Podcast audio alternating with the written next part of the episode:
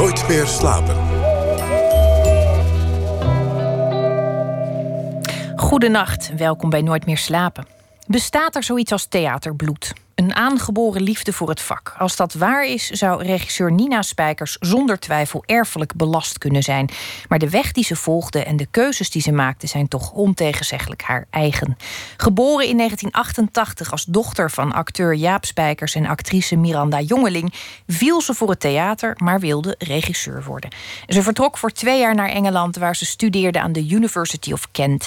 En jaren later, in 2014, zwaaide ze met een voorstelling af aan de regieopleiding in Amsterdam.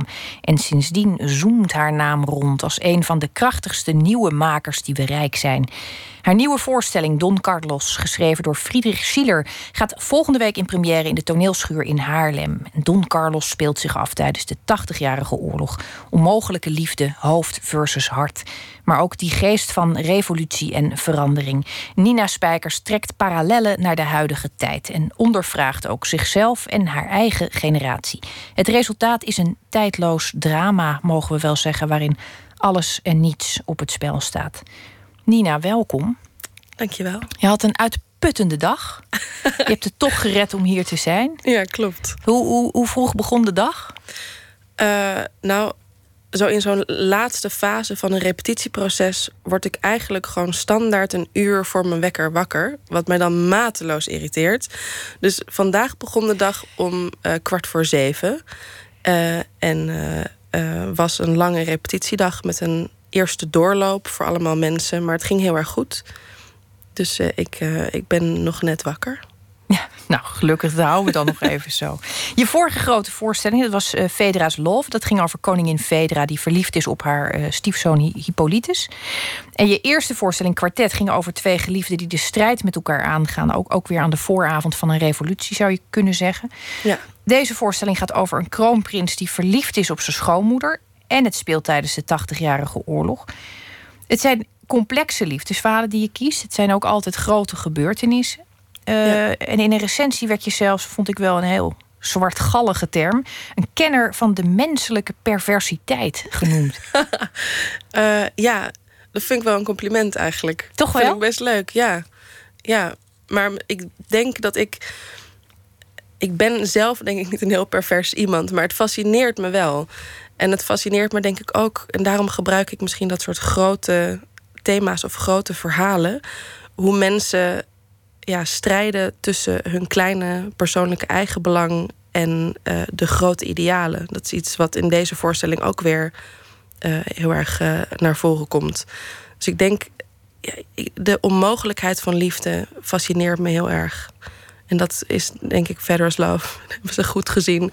Het is ook misschien wel pervers, ja zou kunnen. Ik weet het niet zo goed. Ik vind het altijd moeilijk als mensen uh, het heel donker noemen. Omdat ik dat zelf niet zo voel. En dan schrik ik daar altijd een beetje van.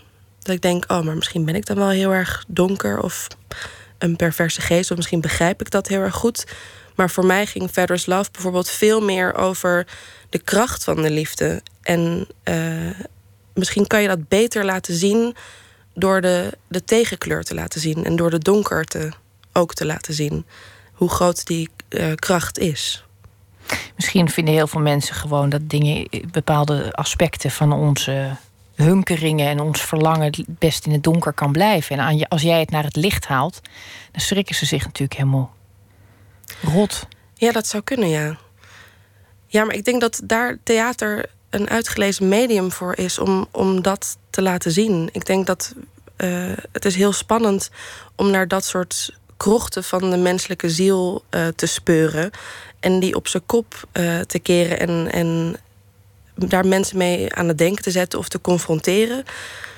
Ik geloof heel erg in, in ook de kracht van humor bijvoorbeeld. En dat je mensen een heel leuke avond moet geven. Maar ik denk toch ook dat theater bij uitstek een medium is waar je mensen aan denken kan zetten en confronteren met juist die dingen waar we liever niet over nadenken soms.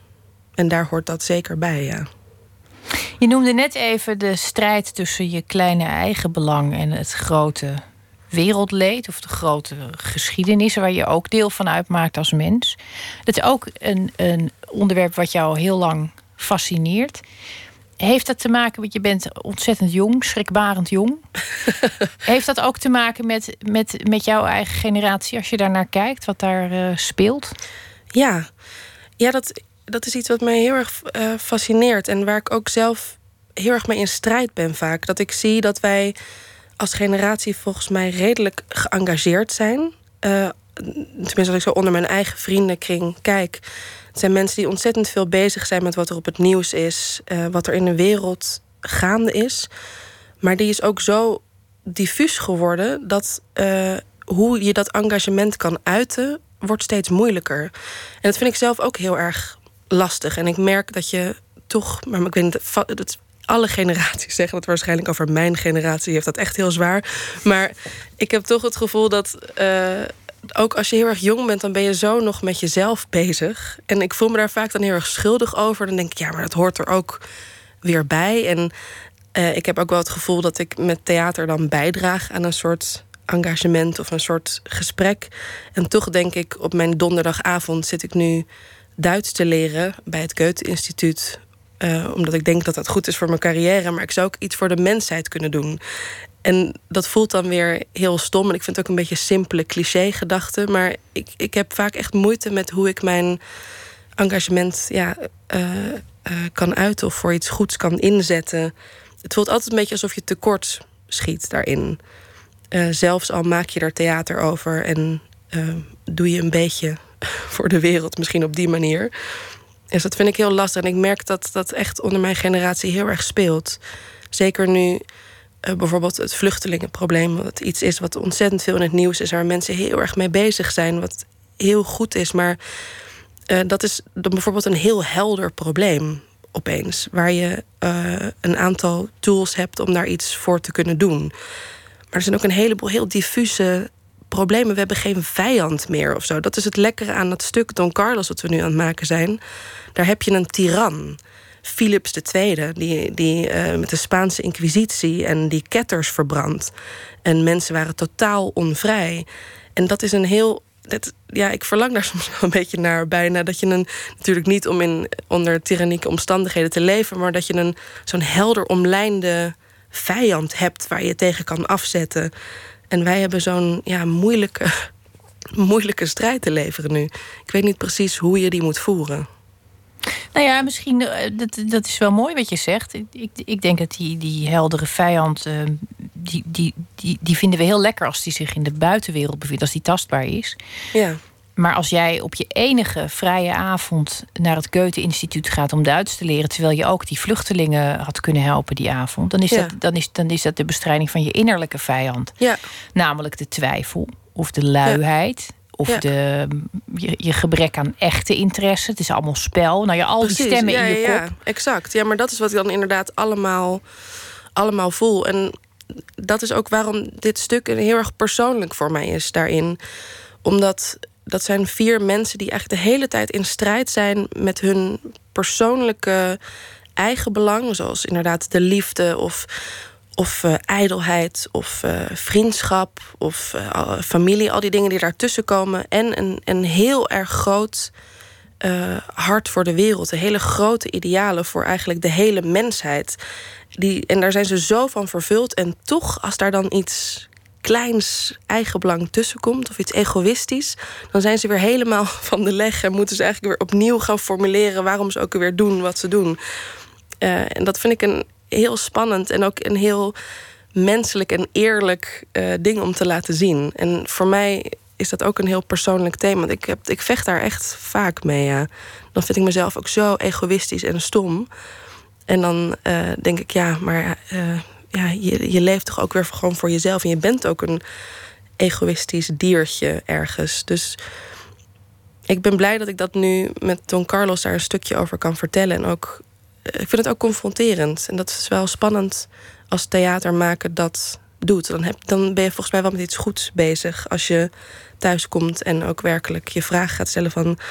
sta je wel op de goede manier uh, in het leven nu of zo? Dat is wel bijzonder. Dat heb ik nu heel erg bij dit maakproces. Het is natuurlijk sowieso altijd uh, een heel intensief proces. Jullie doen het ook nog heel snel, heb ik begrepen. Vijf Zes weken? heel korte repetitietijd. Ja, we hebben vijf weken. Wat eigenlijk voor een voorstelling van een uur en drie kwartier... en met zulk soort taal, want het is echt ingewikkelde uh, taal soms, echt poëzie... is dat best wel heel kort, ja. Heel kort? Ja. Ja. Wat voor effect heeft dat? Want ik verwacht dan een soort. Eh, ik, de, dat moet ik eerlijk zeggen, de theatermensen die ik ken, zijn altijd sowieso wel intense mensen. Dus die zitten ook de hele tijd. Die zitten aan elkaar en op elkaar en in elkaar. En die vinden ook de hele tijd wat van elkaar. Dat is allemaal heel intensief. Ik denk als je dan in vijf weken zo'n avondvullende uh, productie opzet, dan wordt een soort snelkookpan. Nou, dat is het ook echt. Um, het fijne is dat ik, ik werk met vier acteurs. Allemaal jonge acteurs waar ik al eerder mee heb gewerkt. Dus we kennen elkaar allemaal heel erg goed. En dat is aan de ene kant een heel groot voordeel. Want je hebt al een soort vocabulaire met elkaar ontwikkeld. Dus dan kan je heel snel werken. En aan de andere kant als je goede vrienden bent, dan vallen er inderdaad nog meer van soort beleefdheidsvormen vallen daarin weg. Dus het is een heel, heel intens, heel persoonlijk uh, proces daardoor. En we zijn echt met elkaar aan het vechten, maar op een heel mooie, positieve manier. We zijn allemaal heel erg bevlogen en gepassioneerd over wat we willen vertellen, maar ook over hoe we het aan het maken zijn. En uh, dat, ja, we hebben niet echt conflict of zo, maar je voelt wel omdat die tijdsdruk daar nog eens bij komt, dat het best wel een intens uh, proces daarvan wordt. En we voelen wel een soort druk uh, in tijd, maar eigenlijk halen we het heel erg makkelijk. Want ik denk altijd, zo'n repetitieproces, dat past zich aan aan de tijd die je hebt. Dus als je acht weken hebt, dan denk je alsnog na acht weken, oh, hadden we maar een weekje meer gehad. En met vijf is dat ook. Ik denk, daar, daar schik je altijd naar of zo. Je hebt een soort interne klok die zich daarop afstelt. Je hebt ehm, wel altijd ook uh, die gedrevenheid en ambitie gehad. Je bent niet iemand die is gaan zitten afwachten. Nee. Wanneer zag jij je eerste stuk? Hoe oud was je? Oh jeetje. Um, ja, echt, ja, dat echt heel jong. Want uh, uh, mijn ouders hadden niet altijd geld voor een oppas. Dus ik werd ook gewoon heel vaak meegenomen naar het theater. En dan stond ik in mijn pyjamaatje met mijn teddybeer in de coulissen ergens. Ik denk dat ik. De eerste herinnering is denk ik van toen ik vier was of zo. Ongeveer. Dan kan ik me echt nog heel erg goed herinneren dat ik in de coulissen stond. En mijn moeder volgens mij in Tsjechov speelde op het toneel. En die had een heel emotionele scène en die was aan het huilen. En toen wilde ik het toneel opgaan om er natuurlijk vast te pakken. En toen hield iemand me zo tegen en die zei zo... wacht maar, kijk maar eventjes. En toen draaide ze zich om en toen gaf ze me een knipoog uh, op het toneel. Nou, toen was, dat was zo'n magisch moment voor mij... dat je dat wat echt is en wat niet echt... Nou, toen was ik denk ik eigenlijk al, al verkocht. En het is ook heel bijzonder om het theater te leren kennen... eerst vanuit de coulissen dat is sowieso een magische plek. De coulissen. Zo tussen, tussen spelen en werkelijkheid. En, het is ook een plek waar je eigenlijk niet hoort te zijn. Ja, precies. Ja, het is ook een beetje stiekem. Ja, niemands land is ja, het. is niemands land. En het is ook heel exclusief, want niemand mag daar komen, inderdaad. Daarom hou ik ook zo van repeteren, denk ik. Dat je de hele tijd zo in zo'n schemergebied je beweegt tussen werkelijkheid en, en fantasie. En uh, ja, dat is magisch, kan dat zijn.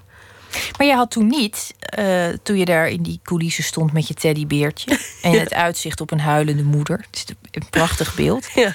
Je had toen niet het idee, ik word actrice. Of was dat aanvankelijk wel het geval? Uh, nou, toen ik vier was, dacht ik alleen nog maar zo, dit is te gek. En had ik daar denk ik nog niet heel erg uh, ambities bij. Maar toen ik echt, toen ik zes was, of zeven ongeveer, toen zag ik Hamlet. En daar speelde Jacob Derby speelde Hamlet. En dat, toen ik dat zag, toen was ik echt helemaal verkocht. Toen dacht ik ook, ik wil actrice worden. Maar ik denk achteraf, maar het is altijd een beetje moeilijk zo achteraf interpreteren, dat ik, als je een kind bent en je ziet toneel, dan zie je acteurs alleen maar. En je begrijpt dan nog helemaal niet wat een dramaturg of een regisseur of een lichtontwerper, wat die doen. Dus als je denkt, hier wil ik bij horen, dit wil ik doen, dan is dat automatisch acteur. De zichtbare wereld. Ja, dus, ja, precies. Dat is gewoon wat je ziet. En ik heb me daar helemaal aan vastgeklampt. Veel te lang, denk ik ook. Want ik denk dat ik echt al, toen ik veertien was of zo... eigenlijk al wel wist ergens dat ik helemaal geen actrice wilde worden. Maar ik durfde dat niet toe te geven of zo. Ik had ook aan iedereen gezegd al vanaf mijn zesde, weet je wel, ik word actrice. Ja, dan zit je eraan vast. Ja, dat, nee, dat, had, dat dacht ik ook altijd. Een beetje wel, ja. En dan durft, dat voelt dan als gezichtsverlies om dat los te laten. Dat slaat nergens op, het is jouw leven. Maar dat voelde wel een beetje zo, ja. En toen ik in Engeland was, op de universiteit, om daar theaterwetenschappen. En toen had ik mijn droom eh, van actrice al een beetje opgegeven. Of ik wist echt dat ik dat niet meer wilde. En toen was ik daar zo ongelukkig. En toen dacht ik, wat wil ik nou eigenlijk echt?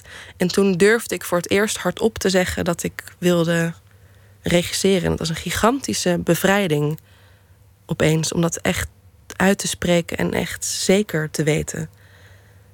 Hoe had je dat vak leren kennen? Want er komt een moment dat je dat, dat zichtbare gedeelte van die Tsjechov spelende ja. uh, mensen verlaat. Dat je ontdekt, er is een dramaturg, er is een tekstschrijver, er, is een, nou ja, er zijn allemaal mensen omheen. Ja. En er is een regisseur. Kun je, dat, kun je dat ook nog herinneren, wanneer dat moment was? Ja, zeker. Um, ik denk dat ik dat voor het eerst echt heb ervaren toen um, uh, Teu Boermans, die toen nog uh, uh, leider van de Trust was, wat later de theatercompagnie werd. Die was toen de mail aan het repeteren van Tsjechov. En ik was bij die repetities en ik was, ik was echt verslaafd. Ik, ik, ik moest daarbij zijn. Dus ik begon echt te spijbelen van school. En stiekem, want Jaap Spijkers, mijn vader, die, die speelde in die voorstelling, of die repeteerde het in ieder geval. En die mocht dan niet zien dat ik er was. Dus dan ging ik ergens achter in de zaal, spijbelend van school, ging ik dan zitten kijken uh, naar hoe Teu dat aan het regisseren was. En toen, ja, ik denk tijdens dat proces is wel die wereld voor mij opengegaan. Wat het betekent om iets te moeten herhalen, bijvoorbeeld. Of hoe, hoe je tot resultaat komt. En dat dat eigenlijk een heel indirecte weg kan zijn soms, dat repeteren dat dat niet uh, is, um, doe het een keer en doe het nou eens zo en dat het dan af is of zo. Dat, dat, dat idee had ik daarvoor misschien een beetje, dat dat makkelijk was. En daar realiseer ik me wat voor een ambacht uh, theater maken eigenlijk is. Dat het echt een vak is met een aantal codes en regels die je kan leren en beheersen. Dus daar heb ik dat, denk ik, voor het eerst gezien, ja. Wat dat allemaal inhoudt. Dat dat niet alleen maar spelen is. Je hebt voor je eigen uh, uh, theater ook 15 regels opgesteld. Oh, wat leuk, ja. En ik, uh, ja, ze zijn alle 15 heel erg de moeite waard. Wat ik een hele mooie vond, is een compromis is nooit de beste keuze. Ja. Dit is iets wat je in je, in je eigen werksfeer ook toepast, neem ik aan. ja, dat denk ik wel, ja. Nou ja, een compromis is altijd een soort een tussenweg tussen twee dingen. Dat is gewoon een definitie, daar heeft niemand wat aan. Maar wat het in het theater betekent, is dat het een beetje halfslachtig is. En je kan beter een heel heldere keuze maken die misschien verkeerd is, dan ergens zo'n beetje tussen gaan zitten, waardoor het net niet iets vertelt. Het is soms heel veilig, maar het is niet spannend.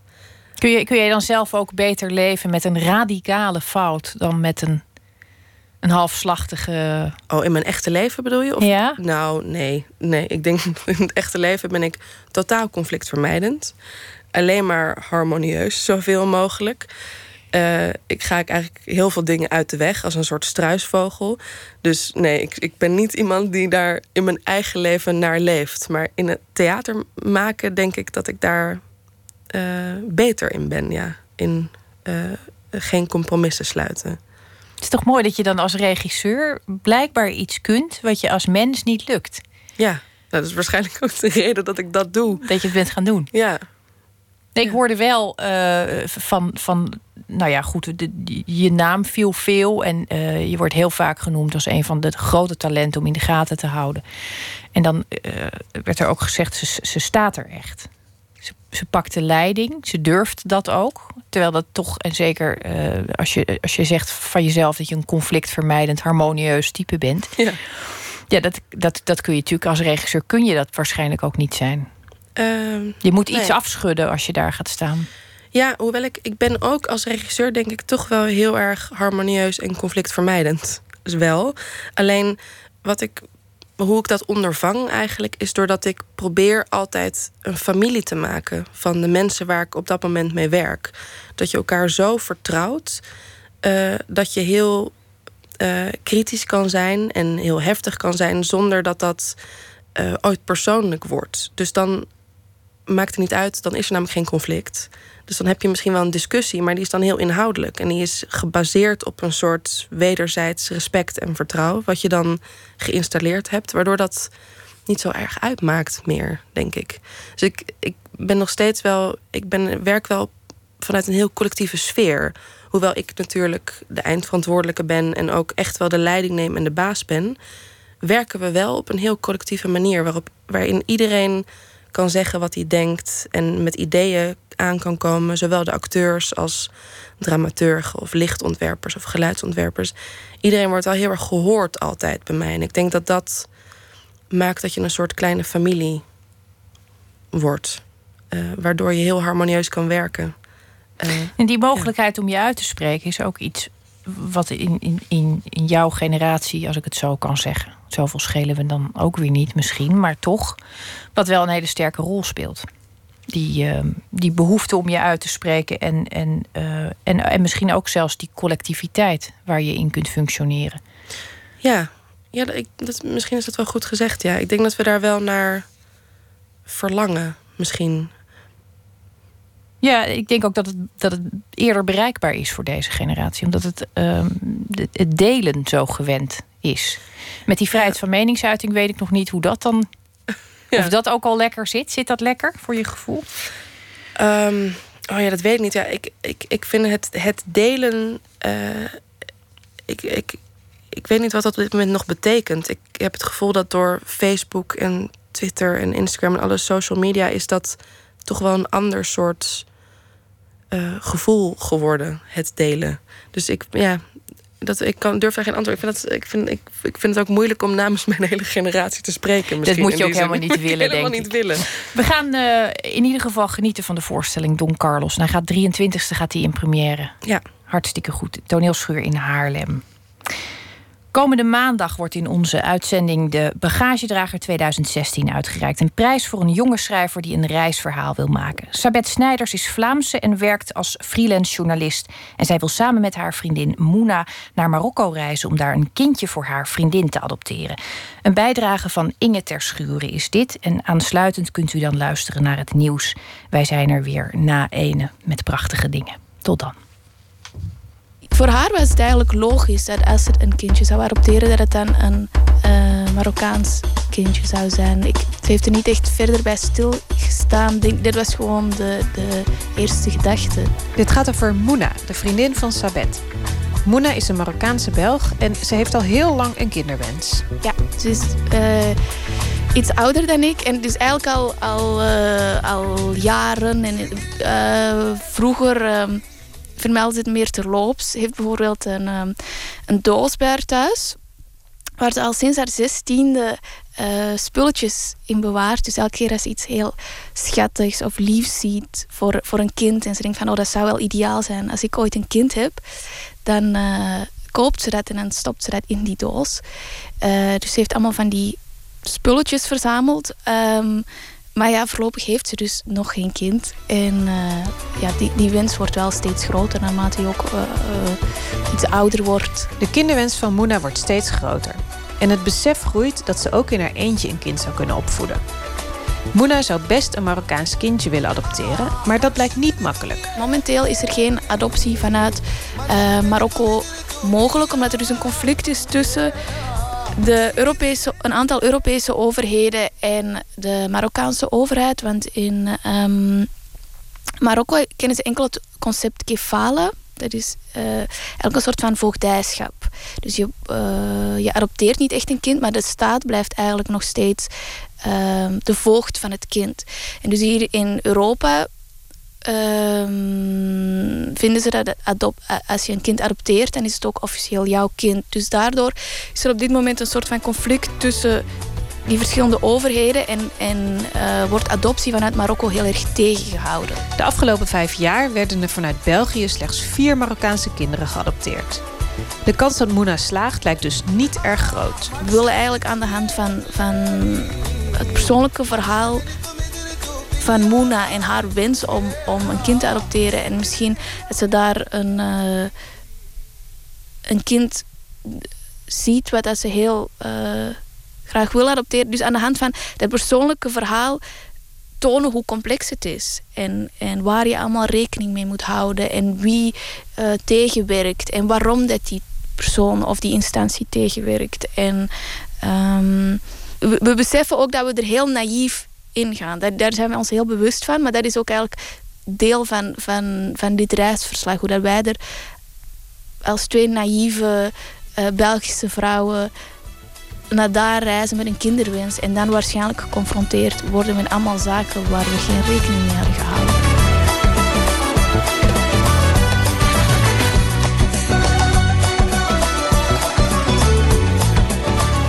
Net omdat het zo'n serieus onderwerp is, willen we ook uh, uh, onszelf een beetje te kijk zetten. En ook de manier waarop dat wij naar bepaalde dingen te kijk zetten. Dus ook um, um, dat we dit serieuze onderwerp een beetje lichter maken door, door er ook gewoon een, een, een reisverhaal van te maken. En, en een verhaal over twee vriendinnen die rond de dertig die bepaalde verlangens hebben in hun leven en gewoon beseffen van ja, misschien zijn de dingen niet zo eenvoudig als, als wij altijd dachten.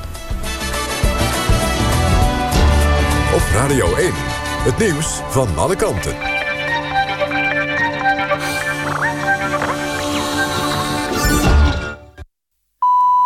1 uur, Kirsten Klomp met het NOS-journaal. De 20 belangrijkste industrielanden, de G20, voeren de druk op belastingparadijzen op. Na een top in Washington willen de ministers van Financiën maatregelen nemen tegen brievenbusfirma's en tegen landen die de internationale regels negeren. De ministers namen een plan van Groot-Brittannië, Duitsland, Frankrijk, Spanje en Italië over om automatisch financiële gegevens uit te wisselen. Dat plan is opgezet naar aanleiding van de onthullingen uit de Panama Papers... over belastingontwijking in belastingparadijzen.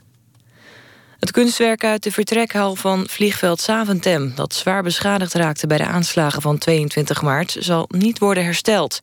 Het gehavende beeld moet onderdeel worden van een herdenkingsplek. Daarvoor wordt het beeld naar een andere plek op de luchthaven gebracht... zodat reizigers niet constant herinnerd worden aan de aanslagen. De Velsertunnel in Noord-Holland is vanaf vanavond voor negen maanden dicht. De tunnel in de A22 onder het Noordzeekanaal is 60 jaar oud... en krijgt een opknapbeurt. Het asfalt, de ventilatie en het blussysteem worden vervangen... en er komen nieuwe vluchtwegen. Ook wordt de doorrijhoogte vergroot. Nu rijden zo'n 300 hoge vrachtwagens per jaar zich vast in de tunnel.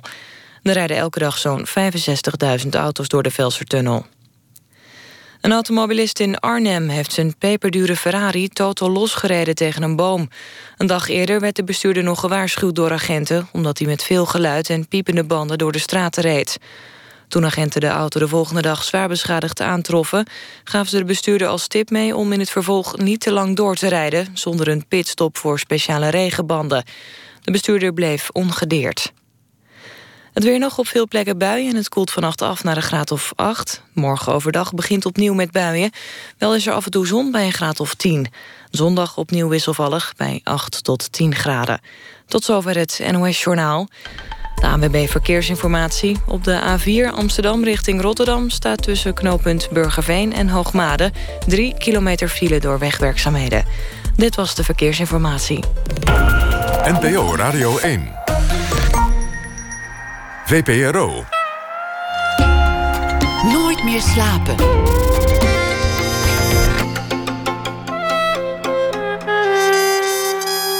Met Esther Naomi Perquin. Goedenacht, welkom terug bij Nooit meer slapen. Boraat was een absurdistisch radioprogramma dat in de jaren 80 werd uitgezonden. En waarmee min of meer de basis werd gelegd voor Jiskevet. Volgende week verschijnt er een boek over Boraat. En straks blikken we terug met bedenker en samensteller Rick Zaal. En zangeres Janne Schra komt langs, die deze week het mini-album Ponzo Light uitbracht. Maar we beginnen met muziek. Volgende maand verschijnt het tweede album van de Britse soulzanger Michael Kiwanuka. Love and Hate gaat die heten. En daarvan is dit het titelnummer.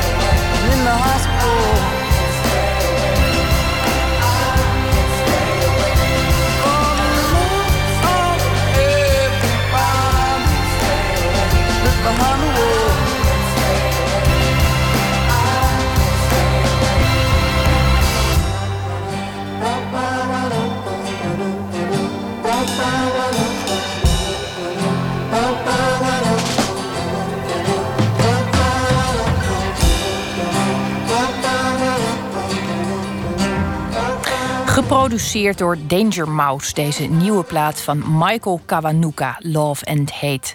En over liefde en haat gesproken, ja, wie zou daar mooier over kunnen schrijven dan Ivo Victoria, die deze week de actualiteit voor ons volgt.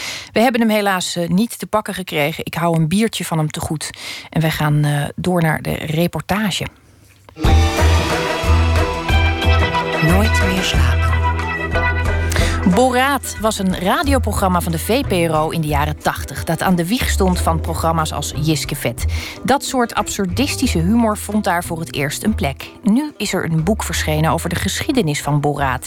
Verslaggever Botte Jellema praat met de bedenker en maker van Boraat, Rick Zaal.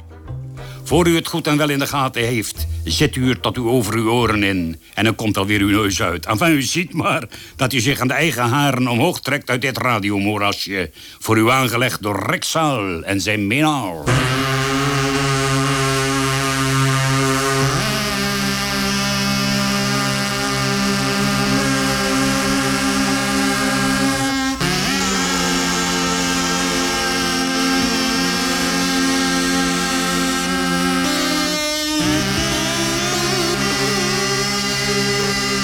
Het is radio zoals we dat nu niet meer kennen.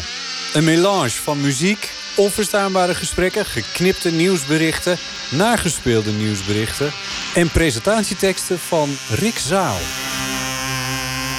Het is drie minuten over acht. Dit is Boraat, gespeld B-O-R-A accent aigu T. Vierde jaargang nummer 157.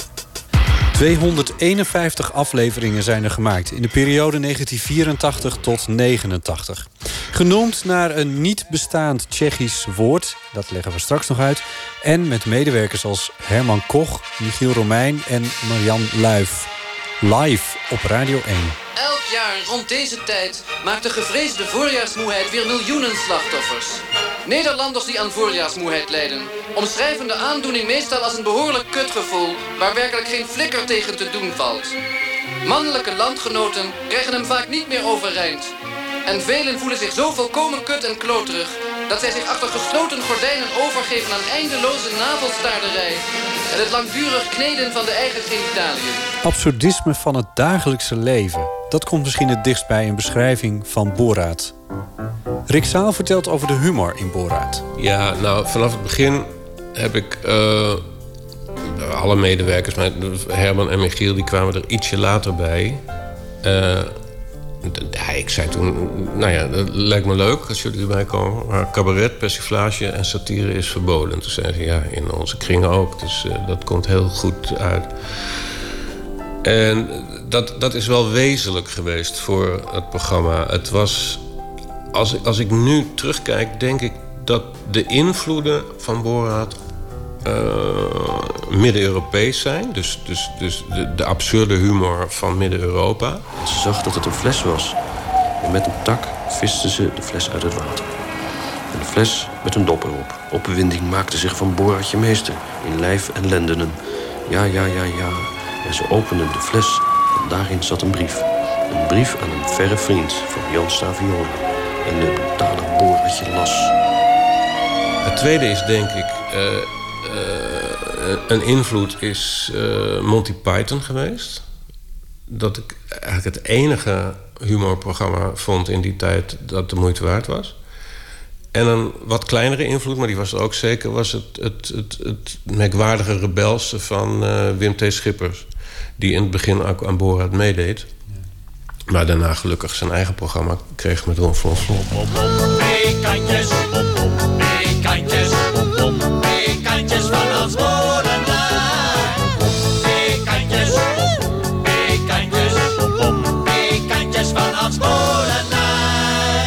Bijkantjes van Hans Molenaar. Borat staat aan het begin van een serie programma's op radio en tv... zoals Ronflonflon, De Nachtzusters, maar ook Jiskevet. Borat was in ieder geval voor Herman Koch, Michiel Romein en Marjan Luif een soort speeltuin. Maar ja, wel zes jaar en heel serieus gedaan. En het was ook wel heel leuk dat in Jiskevet ook een aantal eh, personages en sketches weer terugkwamen die in Borat waren, waren begonnen. Maar wie is niet over praten? Misschien wel eens film die, die koelen moet gedekt worden door Steven Gooien van de Kooistraat. Ja, laat dat dan. Nou, zie je al weer helemaal gek worden. Dat is toch... Maar dat is, eh, ju- dat is, dat is juist een probleem voor mensen die van werk komen. Omdat we hier toch eh, mee begonnen zijn, is het natuurlijk ja, totaal belachelijk dat Borat nooit een of andere prijs heeft gekregen. Maar de prijs die Borat heeft gekregen was veel belangrijker. Er waren op een gegeven moment, en ik vond dat echt zo leuk. Op een gegeven moment ontstonden er in, in, heel Nederland eh, zogenaamde Borat-luisterkringen. Dat waren, waren mensen die, die, die gingen dus met een aantal vrienden rond de radio zitten. Op de steeds veranderende uitzendtijden trouwens. En die eh, stuurden dan een kaartje of een briefje eh, van dat ze genoten hadden of weet ik veel wat. Ook, ook dat de, de luisterkring gesplitst was in een andere luisterkring en nog een luisterkring. En een heleboel mensen dachten dat wij die luisterkringen natuurlijk hadden bedacht. Omdat wij fictie en werkelijkheid altijd door elkaar heen eh, mengden. Maar ze bestonden echt. En kijk, daar doe je het voor. 1 januari 1985. Rogier Proper. Hier is Hoei, Hoei 1985. Het sneeuwt in Hoei. Nou ja, sneeuw, de regen klettert hier uit de hemel. En om nou direct weer van sneeuw te spreken is ook weer eh, een beetje overdreven. Maar ja, het is er niet minder koud om in deze klerenardennen. Wat moeten mensen hier, god, dat vragen die mensen hier zichzelf trouwens ook af. Maar ja. Eh, beginnen ze. Hoi, 1985. Ja, 1985. En wat wij deden was over het algemeen niet makkelijke humor. Wij gingen een beetje Her- Herman was daar vooral heel goed in. Wij gingen ook de gêne een beetje voorbij, om het ouderwets te zeggen. Ik herinner me, en dat was dan in Jiskevet... ik herinner me een van de, een van de prachtigste eh, sketches die Herman ooit gedaan heeft. Herman had jeuk.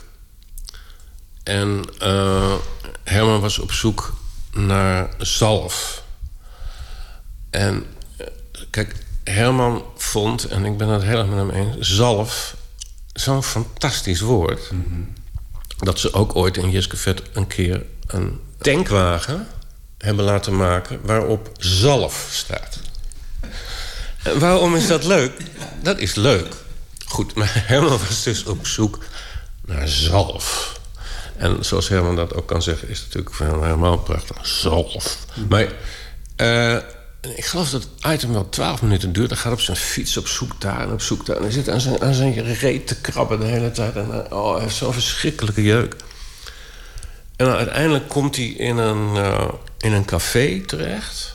Helemaal leeg café. De kastelein staat achter de bar en hij gaat daar zitten.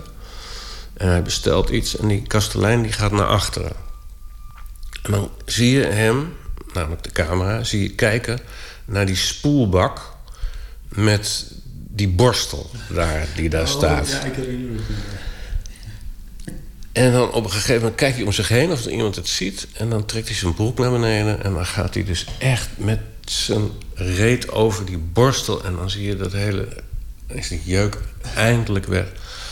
Kijk, dat is een soort humor. Die, die gaat echt aan de, aan de bourgeois voor, voorbij. En ik heb het daar wel met Herman vaak over gehad. Vroeger Herman is heel erg, heel erg van de, de humor... waardoor mensen gegeneerd raken. Dat vindt hij eigenlijk eh, altijd wel hele fijne humor. En ik zie hier vaak kleine jongetjes aan de deur verschijnen. En die vragen dan, pater, kunt u mij niet eens vertellen over Jezus Christus? En dat doe ik dan. En ik laat ze zich helemaal ontkleden. En ik zeg, zulke prachtige, ranke jongenslichamen. Met hun strakke billen verenigd in de maagdenbloed door hun moeders geklaard. Як Shamash, my name is Borat. I'm journalist for Kazakhstan. Dan de naam Boraat. Heeft het te maken met het typetje van Sacha Baron Cohen? Ja, maar Rick Zaal was eerst.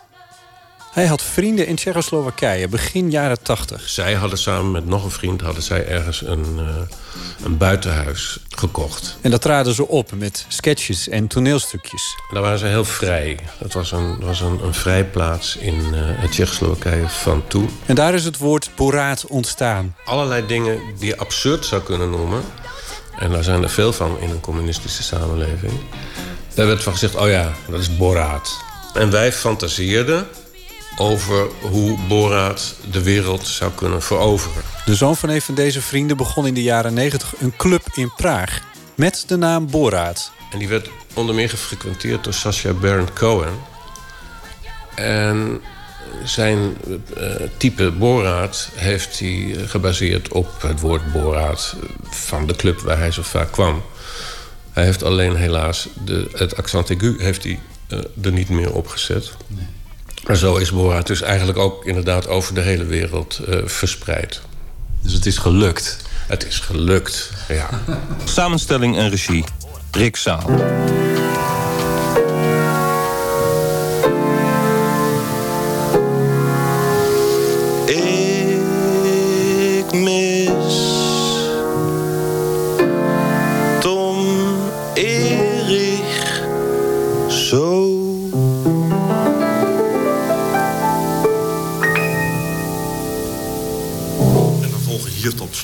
De telefoonnummers die dit jaar nog niet gedraaid zijn. 052 18 301 020 93 93 93 059 01 12 14 017 10 45 32 0. 018 12 4 2 2. 010 94 72 04. 042 07 voor de Rikzaal, de bedenker en samensteller van het radioprogramma Boraat uit de jaren 80. En volgende week, donderdag, verschijnt zijn boek over Boraat. En bij dat boek zitten twee CD's met afleveringen. Bij het programma Radio Doc is een documentaire in de maak over Boraat, die volgende maand zal worden uitgezonden. In de rubriek Open Kaart spreek ik straks zangeres Janne Schra. En afkomstig van haar nieuwe EP Ponzo Light is dit Good Now.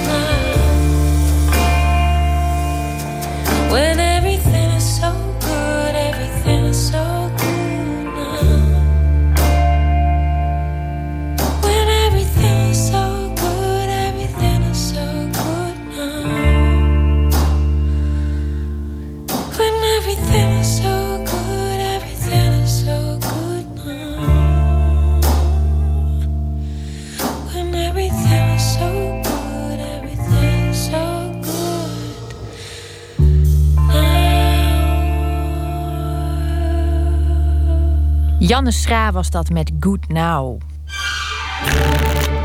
Open kaart. In onze rubriek Open Kaart trekt de gast kaarten uit een bak met 150 vragen over werk en leven. En deze keer zit zangeres Janne Schra tegenover mij. Ze werd bekend als zangeres van de band Room 11 en in 2011 ging ze solo verder. Eerst onder de prachtige naam Schradinova, haar schilderspseudoniem, en later onder haar eigen naam. En aanstaande maandagavond treedt ze op voor onder andere koning Willem-Alexander en koningin Maxima tijdens het Koningsdagconcert in Zwolle. En deze week ook presenteerde ze haar nieuwe EP Ponzo Light met daarop de uitgeklede versies van haar meest recente album Ponzo. Janne, hoe kleed je een album uit? Ik vraag, me al heel lang af hoe iedereen aankleedt, maar uitkleden vind ik dan toch nog interessanter.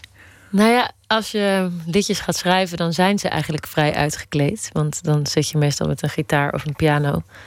Maar ehm, dan moet je dus uiteindelijk een cd maken, of moet niet, maar dat, dat wil ik dan. En eh, dan ga je eigenlijk allerlei dingen bijhalen, zoals ehm, ja, soms strijkers of, of eh, ja, drums. Of, en het is eigenlijk eh, ja, ook wel eens fijn om gewoon die nummers weer eens in de originele staat te brengen.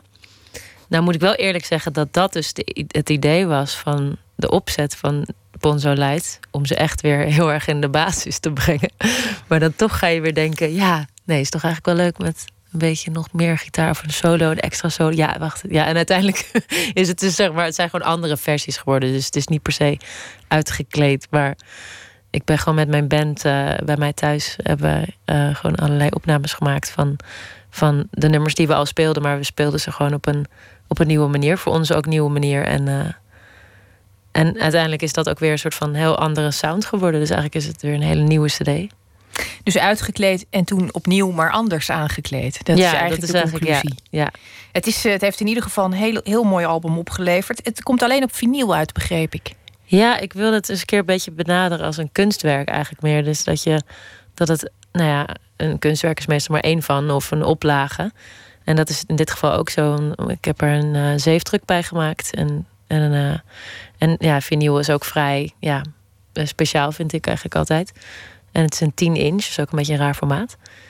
En eh, ja, dat bij elkaar gevoegd is gewoon een soort van pakketje. Ik heb er ja, 500 keer eh, mijn naam opgeschreven. en eh, dat was het. Beperkte oplage. Ja. ja, mooi. Dat is ook wel eens goed. Ben je eigenlijk een. want je, je moet dus voor de, voor de koning en de koningin nu gaan spelen. Ben jij dan iemand die, die dat gevoel krijgt. zoals je op de middelbare school bijvoorbeeld had bij een uitvoering of zo. en Dat je ouders op de eerste rij zaten. En dat je. Krijg je dan nog wel de zenuwen? Of is dat echt, echt nu wel Eh, voorbij? Nee, ik heb altijd wel weer op hele gekke manier, eh, eh, momenten zenuwen. Altijd dat ik het zelf niet verwacht. Maar hier heb ik nog geen zenuwen voor. Maar ik vind het wel heel speciaal. Ook omdat ik met een met andere gitarist ehm, eh, ga spelen en een, en een orkest. Dus er, er komt ook gewoon een arrangement bij een nummer. Weer wat ik eigenlijk altijd normaal met mijn band speel. En dat ga ik dan nu met gitaar en orkest spelen. Dus ja, dat, dat vind ik altijd eigenlijk het meest bijzonder, zeg maar. Eh, Wie er in de zaal ziet, zie ik meestal niet. dus of dat nou de koningin is of de koning. Nou, dat siertje. Je oog moet natuurlijk ook gewoon eh, gericht zijn op wat je aan het maken bent. Eh, ik wil je uitnodigen om de, de kaartenbak Oh, te plunderen. Oké. Nou, begin maar met eentje. Het voelt een beetje als tarot. Het is ook eigenlijk een Oh ja? Ben je ook minder zwe- zweverige vorm. Dit is het. Ja, je mag hem Oh, voorlezen. Oh, wat voelt lekker? Wat voelt lekker? Ehm, ja, ik had er laatst had ik bedacht dat het heel erg lekker voelt om aan het begin van iets spannends te staan, zeg maar. Dus dat je eigenlijk het gevoel hebt dat er heel veel gaat gebeuren. En eh, dat je denkt, oh, nu, nu gaat het gebeuren of zo. En ja, meestal kom je erachter dat het dan misschien niet allemaal gaat gebeuren. Of en, en wat het dan ook eigenlijk is, wat er dan gaat gebeuren, weet je eigenlijk ook niet. Maar Je geniet meer van de, van de duikplank dan van ja, de sprong. Ja, ik ben ook helemaal niet eh, zo'n zwemmer wat dat betreft. Ik eh, sta ook altijd uren te twijfelen of ik nou in het water ga of niet. maar ik stel me er wel bij voor dat die sprong dan heel erg mooi wordt. En dat, dat mislukt ook altijd een beetje. Dus. Je kunt er nog om lachen, wat toch heel belangrijk is, lijkt mij. Dat Mhm. sprongen mogen mislukken. Kan, kan je daar over het algemeen goed mee leven? Met, met mislukte sprongen? Ehm, niet altijd. Nee, ik kan wel soms denken: oh, had ik maar dit of had ik maar dat. Maar ja, er komen. Ik weet inmiddels dat als ik een moment heb dat ik teleurgesteld ben in mezelf, dat er altijd wel weer een moment daarna komt dat ik het dat ik toch weer denk: oh, wat, wat fijn eigenlijk allemaal. Of wat een geluk. of, eh, dus is, het gaat altijd in bergen en dalen. Heel ernstig eigenlijk. Of heel ernstig. Nee, dat, dat is gewoon ook wel fijn dat dat zo is. Ben jij ook iemand die als de zon dan schijnt zoals deze week en het wordt lente, dat je je schoenen uitdoet en met je voeten in het gras wil zitten? Ehm, nou, daar, daar heb ik nog niet over nagedacht. Maar dat. dat ehm, ik ben wel afgelopen tijd. eh, ik ben eh, de hele maand maart ben ik in Amerika geweest. En toen ben ik ook heel veel in de stad geweest. En elke keer heb ik het ergens lente zien worden. Dus in New Orleans begon het echt al lente. Toen ging ik naar Nashville. Toen werd het daar een beetje lente. En toen ging ik naar Austin. Toen was daar ook weer net lente geworden. En overal kwamen er bloemen steeds voor het eerst op. Als jij ergens liep, dan. Nou dan- ja, nee, dat is Nou, gewoon dat een zou kwestie van prachtig timing. zijn. en, ehm, en op een gegeven moment was ik ook op een wijnboerderij. Had ik me aangemeld als vrijwilliger om daar een beetje eh, rozen voor die, die, die wijnstokjes ehm, eh, bij te knippen. En ehm, eigenlijk was dat heel erg fijn om eventjes helemaal in de natuur te zijn. Ik merk dat ik eigenlijk best wel veel in de stad ben. En dat dat toch, ja, op een gegeven moment merk je het niet eens meer. Maar dat, dat je ook denkt, oh, een, een boom is ook fijn om gewoon even aan te raken of zo. Ja, ik snap dat helemaal. Zeker deze week, eh, nu jij de lente daar begonnen bent, maar hier is die inmiddels ook aangekomen. de- snap ik daar alles van. Pak nog een kaart, alsjeblieft. Heb je een fobie? Waren dit nou werkgerelateerde vragen? Ik zat even te denken. Het zou natuurlijk ook eh, aan je werk gerelateerd kunnen zijn. Je zou zomaar een fobie kunnen hebben voor strijkorkesten. Nou, volgens mij, nou ja, wat is dat? Wat is een fobie eigenlijk? Nou ja, ik, ik denk een onredelijke eh, angst. Een angst die je leven Ja. dermate beïnvloedt dat je eigenlijk niet alles kunt doen wat je zou willen doen. Hmm. Nee, ik ben best wel altijd bewust van het feit dat ik heel erg angstloos wil zijn. En dat betekent dan niet dat ik dat dan altijd ben. Maar ik, ja, dat, daar kwam ik dan ook weer achter in Amerika. Dat ik, eh, want ik was ook in mijn eentje. En dan ben je ook wel vaak. Weet je, als je dan een probleem hebt, dat je dan ook ja, die bij jezelf moet neerleggen. Dan. En eh, dit was heel beetje raar, maar ik, ik, eh, ik, ik had eh, crawfish besteld, zeg maar, met mensen die ik eigenlijk ook niet zo goed kende. Maar ik dacht, ja, dat is ook heel erg van deze streek in New Orleans. En dat moet ik toch eens proberen. Maar ik kon ze niet aanraken. Die, het waren zeg maar schaaldieren. Of nou ja, je weet wel, gewoon een beetje kleine kreeftjes eigenlijk. Ik, mijn hand wilde gewoon niet daar iets mee. Dat was echt onmogelijk. Ze waren wel dood toen, je, toen ze Ja. geserveerd werden. Ja. En toen het, uiteindelijk Toch. heeft iemand anders ze maar gepeld en aan mij gegeven. Zo van, weet je wel, de binnenkant kon ik dan wel opeten, maar ik kon de buitenkant niet aanraken. Maar je wist dat Dus, niet van jezelf. Nee, nee. dus dat je was helemaal bestelde met, met beste voornemens om Ja. lekker culinair te integreren. Ja. Bestelde je dat? Ja. En welke angst zou daaraan ten grondslag liggen? Ja, dat vraag ik me af. Was jij zo'n kind dat ook dacht dat er. Had jij die fase dat er iets onder je bed lag wat je zou grijpen als je eruit kwam? Ja, dat eh, heb ik wel gehad. Ik heb ja, over me een aanloop genomen. Want daar dan- moet ik gelijk aan denken. Dat is jouw fobie. Maar dat nee, nu nee daar moet ik aan denken omdat je dit met die Oh, ja. kreeften vertelt. Dan denk ik, ja, dat is toch volgens mij dan de angst dat, dat ze je vastgrijpen alsnog. Nee, nee, nee, nee. Ik, ik weet niet. Het was echt puur het, de buitenkant. De, het soort gevoel wat, ik weet niet. Nee, ik kan het gewoon niet aanraken. Het is heel gek. Maar ik ga het nog wel een keer proberen. Ik geef niet op. Nee, dat lijkt me heel eh, goed. Dan gaan we een keer Mhm. kreeft eten. En daar gaan we dan volgens ontzettend leuk eh, fysiek mee aan de slag. Door dat open te trekken. En het Ja. schijnt wel heel prettig te zijn als je het eenmaal kunt. Gewoon, eh, ja, nou. Nou, nu ik voorzie je in de toekomst in ieder geval een heel mooi moment met kreeften. Ja. Eh, tre- trek nog een kaart, alsjeblieft. Wie of wat bezorgt jouw plaatsvervangende schaamte? Hmm.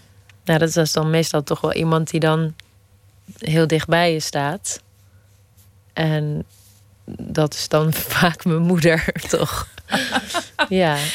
Ja. Want ik herken wel heel veel dingen in haar. En ehm, ja, nee, de keren dat ik mam heb geroepen, dat is echt eh, is niet meer te tellen. Maar dat is ook, soms denk ik ook wel van ja, dat zou ik ook doen als ik een kind had. Dan zou ik ook gewoon, ja, denken van ja, hou, hou jij maar even op met je, met je, met je kritiek. Maar toch is het, ja, mijn focus ligt daar dan op een of andere manier op. Op hoe mijn moeder doet of zo in het openbaar. Dat moet heel erg binnen de, binnen de lijntjes. en zij houdt zich daar natuurlijk niet aan. Aan, aan die lijntjes. Nee, nee maar, maar, maar mijn regels ook van, van, van vroeger... Waar, van wat ik, waarvan ik vond dat mijn moeder aan moest voldoen... was ook, die waren best wel strikt of zo. Ik kan me herinneren dat ze me een keer opkwam halen van school... en had ze rode laarsjes aan. Ik kan me nu niks meer bij voorstellen dat dat erg zou zijn... maar ik vond het echt niet kunnen. ja, nee, dat kan toch echt niet. Maar je was bovenmatig bewust daar ook van. Ik bedoel dat je het zelfs ziet en er wat van vindt. Rode laarsjes lijkt me toch nog heel erg veilig. Ja, nee, ja, god. was het dan de blik van de anderen waar je bang voor was? Een ja. soort buitenwereld die ik heb best wel een extraverte moeder, maar dat vond iedereen altijd heel erg leuk. Maar ik vond het dan, ik vond het dan moeilijk, want ik wilde eigenlijk liever dat ze gewoon ergens zat te breien en de mond hield. Maar dat, dat was natuurlijk niet het geval. Ik denk dat alle kinderen wel, in, ieder geval zeker in de puberteit, de hoop hebben dat hun ouders normaal zijn. Ja. En dat is nou ook net de leeftijd waarop je beseft dat ze helemaal niet normaal zijn. Ja, precies. De voortdurende strijd. Ja. Het stomme was ook, ik mocht ook altijd alles. Dus er was ook, ook helemaal niks om tegen in te gaan of zo. En dat, dat is toch wel jammer, denk ik. Want als je in een puberteitje wil, dan wil je je afzetten. Maar ik kon me eigenlijk alleen maar afzetten door best wel hard te studeren en zo. En, uh, en een heel regelmatig leven met veel salades en nooit roken. Nee, nee, ook niet roken inderdaad. Dat deed ik ook niet. Ja, vond ik ook. Ja, ik dacht van, het werd ook helemaal bij mij neergelegd van, nou ja, als jij, als jij kanker wil, joh, dan moet je dat gewoon doen. nee, dan ga ik dat natuurlijk niet doen. Denk je dat je, dus- als je, als je zelf moeder wordt, ik weet niet of je daar plannen voor hebt. Maar stel dat het je overkomt dat je moeder wordt, denk je dat je dan toch wel heel erg op je moeder gaat lijken? Want het is wel heel dapper, de vrijheid die ze je gegeven ja, heeft. heel erg. Ja. Het, het lag bij haar dan weer dat zij dus best wel een soort van strenge opvoeding had. Ook niet extreem streng, maar wel dat ze dacht van ja, ik wil dat, ik wil dat mijn, mijn kinderen gewoon alles mogen. En dat, dat vind ik ook wel heel mooi. Dus je hoopt dat je het kunt? ik denk niet dat ik het kan. Nee, ik denk dat ik juist best wel wat, wat zou. Uh, zeggen van nou, dat lijkt me toch echt niet verstandig. Of dit kan je beter zo doen. Nou, trouwens, dat doet ze wel hoor. Trouwens, heel veel tips geven altijd. We zullen het resultaat uh, met spanning afwachten. Ja. En, de, en de kreeften dus. Ja. Um, Ontzettend uh, kreeften en kinderen. Dank je wel dat je er was. En ik vermeld nog even dat het Koningsdagconcert... waar Janne Schra zal optreden... op woensdag 27 april om 20 uur 25 wordt uitgezonden op NPO 2. Of natuurlijk gewoon maandag te zien in Zwolle. En de nieuwe EP Ponzo Light dus in de winkels en online... maar wel echt gelimiteerd door uitgaven. Dus uh, wees er als de kippen bij. We gaan ver terug in de tijd, ergens eind jaren 20 van de vorige eeuw. Dit is de Amerikaanse bluesgitarist Furry Lewis met Good Looking Girl Blues.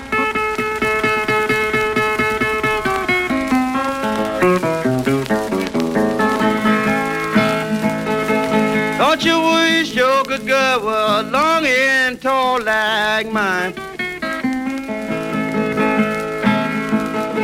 Don't you wish your good girl were long and tall like mine? Lord, she ain't good looking, but I class, she takes her time.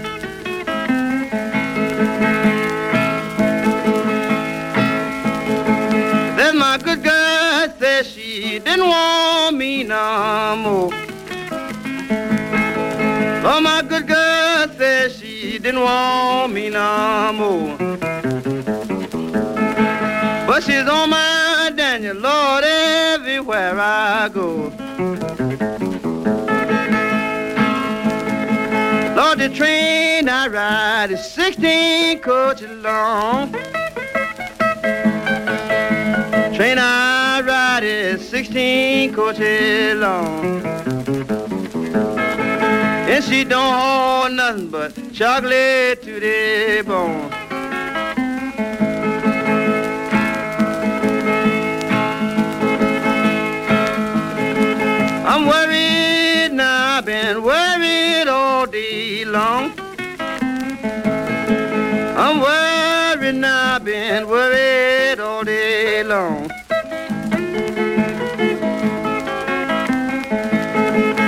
I won't be worried until the day I'm gone. Lord, some say yellow, but give my black and brown. Lord, some say yellow bug, get my black and brown. When you're high brown, quit your black will run you down. I wanna see, wanna see the girl I'm so crazy about. Wanna see, wanna see the girl I'm so crazy about. I'd be so glad I sure can't help but shout.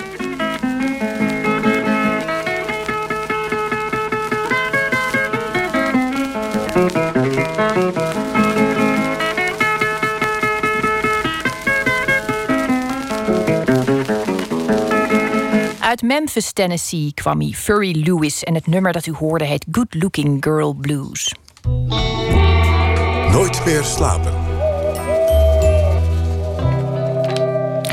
Vandaag maakte de Duitse bondskanselier Angela Merkel bekend dat haar regering toestemming geeft aan het Openbaar Ministerie om komiek Jan Beumerman te vervolgen vanwege zijn hekeldicht over de Turkse president Erdogan.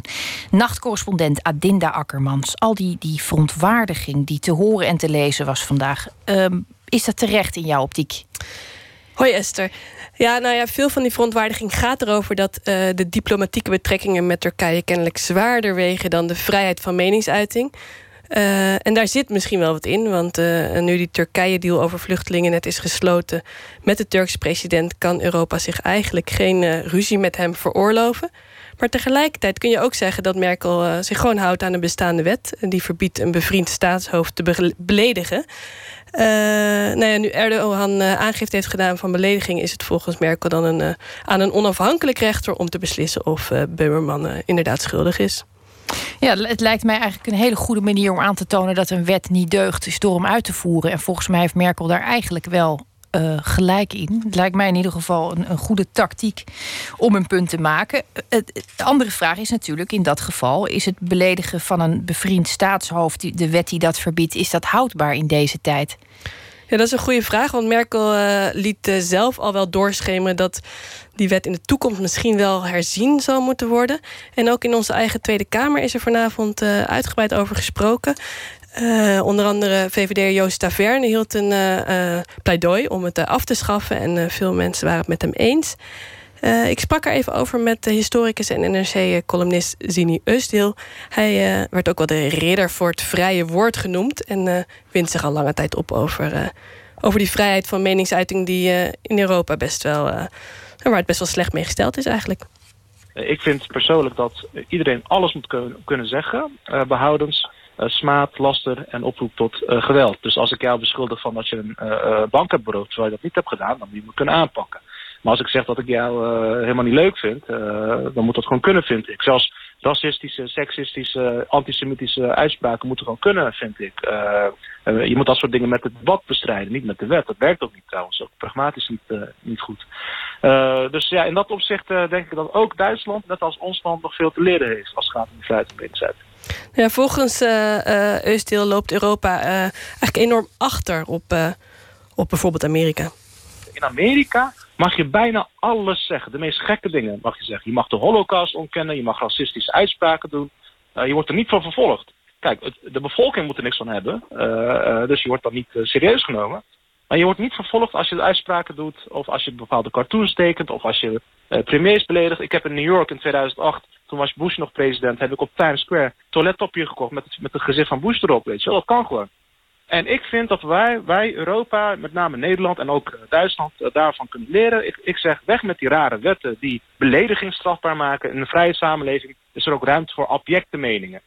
Eh, die abjecte meningen bestrijdt ze dus ook niet door ze te verbieden, weet je wel. We hebben Hans Janmaat vervolgd in de jaren 80 en 90. Heeft dat verhinderd dat er een nieuw rechtsopleving is gekomen? Nee. Uh, we moeten ook Wilders niet vervolgen. Dat vind ik ook zo schandalig dat dat gebeurt, weet je wel. Ik ben het volstrekt oneens met wat hij zegt, maar laat, pak hem maar inhoudelijk aan. Uh, in plaats van hem proberen uh, de gevangenis in te stoppen. Ik, vind het gewoon heel raar. Het is dus een glijdende schaal, hè. vandaag vinden we één bepaald iets niet kunnen. morgen ben jij aan de beurt. Dan is jouw mening opeens... zo beginnen dictaturen, weet je wel. Ik wil niet te grote taal gebruiken. Maar dat is de essentie van vrijheid, vrijheid van meningsuiting is dat we meningen die we niet leuk vinden, dat we die toestaan.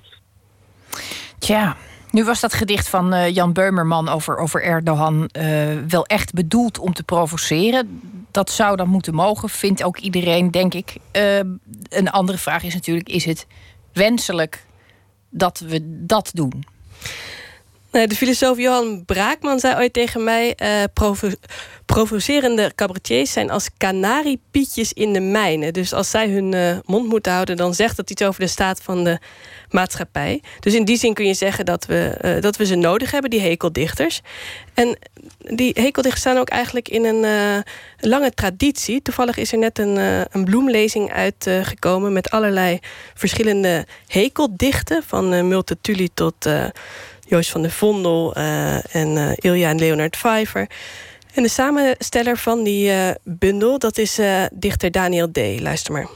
Ik denk al zolang poëzie bestaat, en zeker in Nederland, dat weet ik niet van zeker, uh, worden staatshoofden en politie gehekeld. Want van de Vos bijvoorbeeld uit de middeleeuwen, dat is eigenlijk één groot hekeldicht tegen de bestaande orde van de koning en die het eigenlijk ook allemaal niet weet en voor de gek gehouden wordt door het gewone volk de schrijver is altijd uh, anoniem gebleven. En uh, uh, ja, er zat natuurlijk destijds, ja, nu misschien ook alweer, bij bepaalde zaken, kon je wel voor je leven vrezen. En hetzelfde geldt later, hè, in de Gouden Eeuw, met, met Vondel en, en Hoofd. En het, tijdens de 80-jarige oorlog, hè, dat, als je dan de, de Spanjaarden beledigde, ja, dan was je ook je leven niet zeker natuurlijk. Ja, uh, hekeldichten door de eeuwen heen dus. Uh, zitten daar nog uh, fraaie exemplaren tussen die, uh, die de tijd des stands hebben doorstaan, denk jij? nou, ik vroeg aan Daniel D. of hij er e-, eentje kon voordragen die hij toepasselijk vond in deze kwestie. Dus laten we even luisteren. Christenen, Joden, Parsen, moslimien, zij dolen allen, voor wie toe wil zien. Vervalt de ganse mensheid slechts in tweeën Twee soorten enkel worden er ontdekt. Intelligente mensen zonder vroomheid en vrome mensen zonder intellect. Ja, nou, we herkennen natuurlijk allemaal de hand van J.H. Leopold. Uh, Adinda, dank je wel. En uh, laten we dit uh, in de gaten houden hoe dit afloopt, deze zaak. Dan komen we er misschien nog een keer op terug.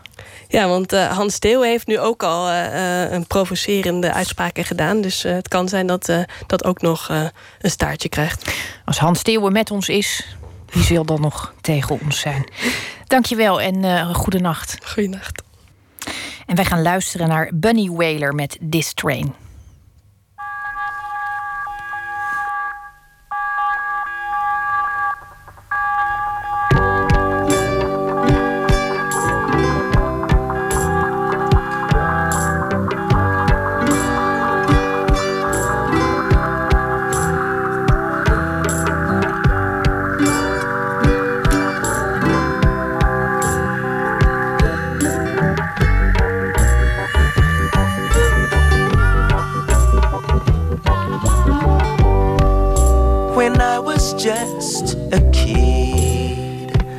Children. My old man used to sing a little song. But now I've grown to be a man. But it still lingers deep within my soul. Oh, yes, it lingers deep, within my soul. Said, now, this train it is bound to glory. This train.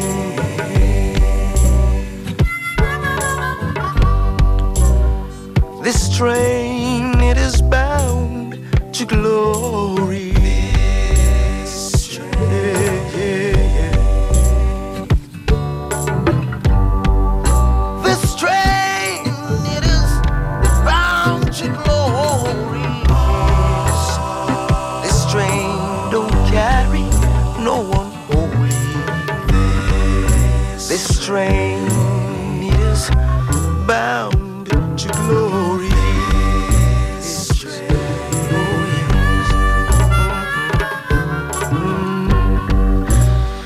Now this train don't carry no backsliders. This train.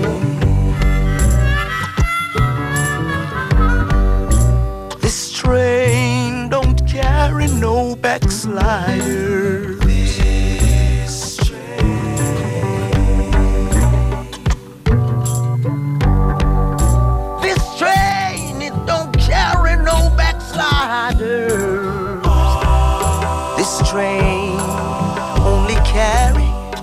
Jaja children.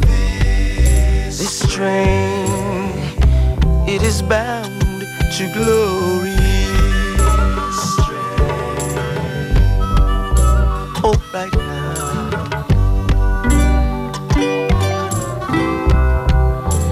Sing a little song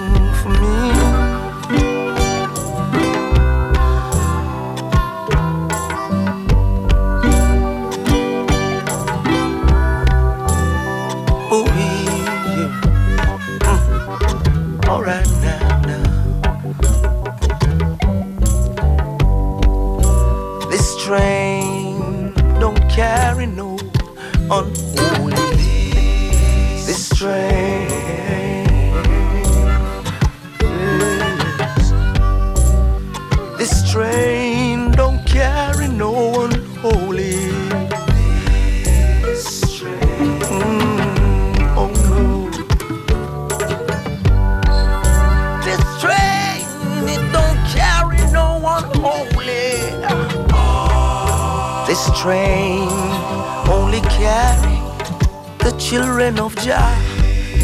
This train, it is bound to glory. Yeah, yes, yeah, yeah.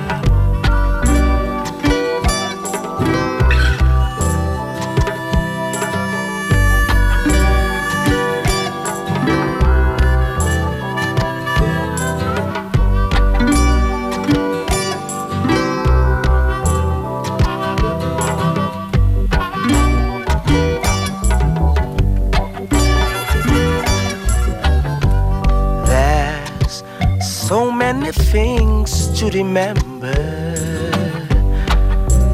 so many things to forget. But these words, they do linger deep within my soul. Linger deep within my soul. He say now, this train it is bound to glory.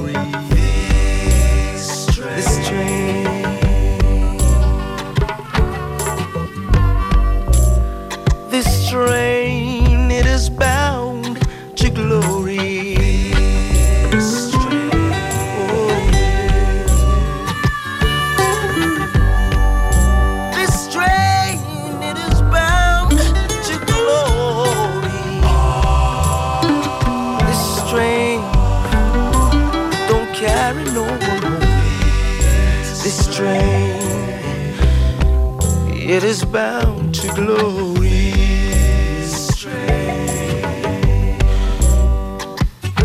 Let me hear a choir sing.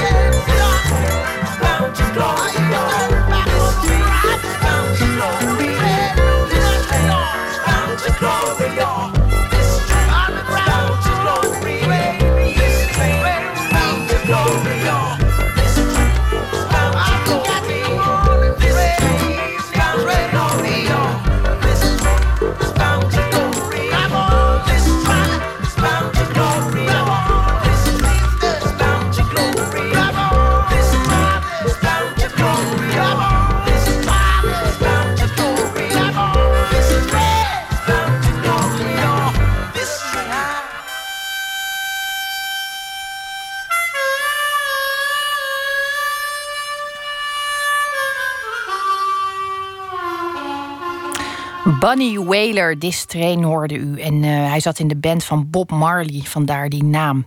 En dit nummer werd u uh, uiteraard uh, aangeboden door Ivo Victoria. Deze week hoort u iedere nacht een gedicht naar keuze van Gerda Blees. In januari stond ze in de finale van het NK Poetry Slam. En niet lang daarna tekende ze een contract bij een uitgeverij voor een dichtbundel en een verhalenbundel. Die zullen allebei in 2017 verschijnen. Gerda Blees leest dit keer voor uit eigen werk het gedicht Die Mensen.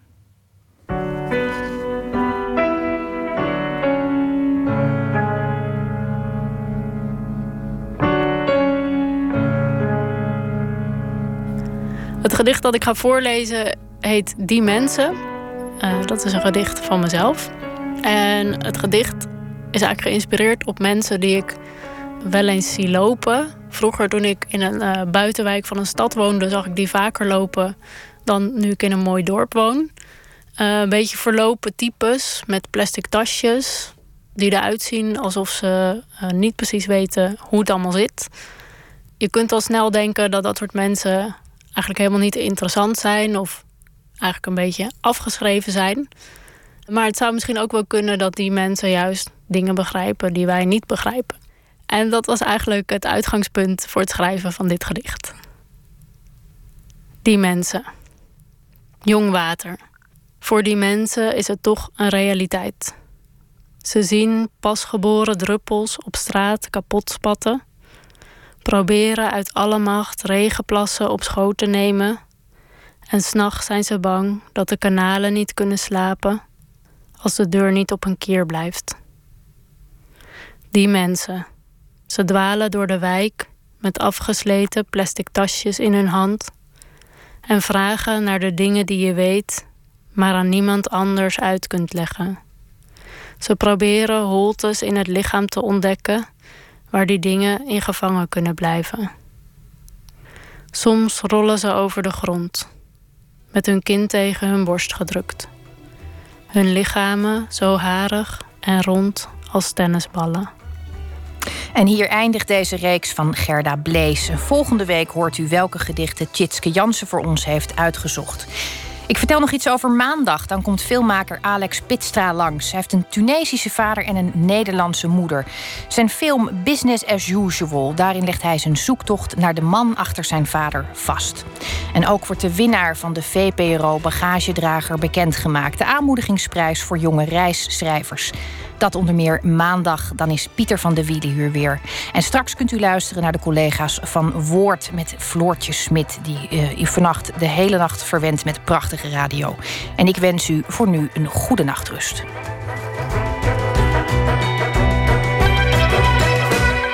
Op Radio 1, het nieuws van alle kanten.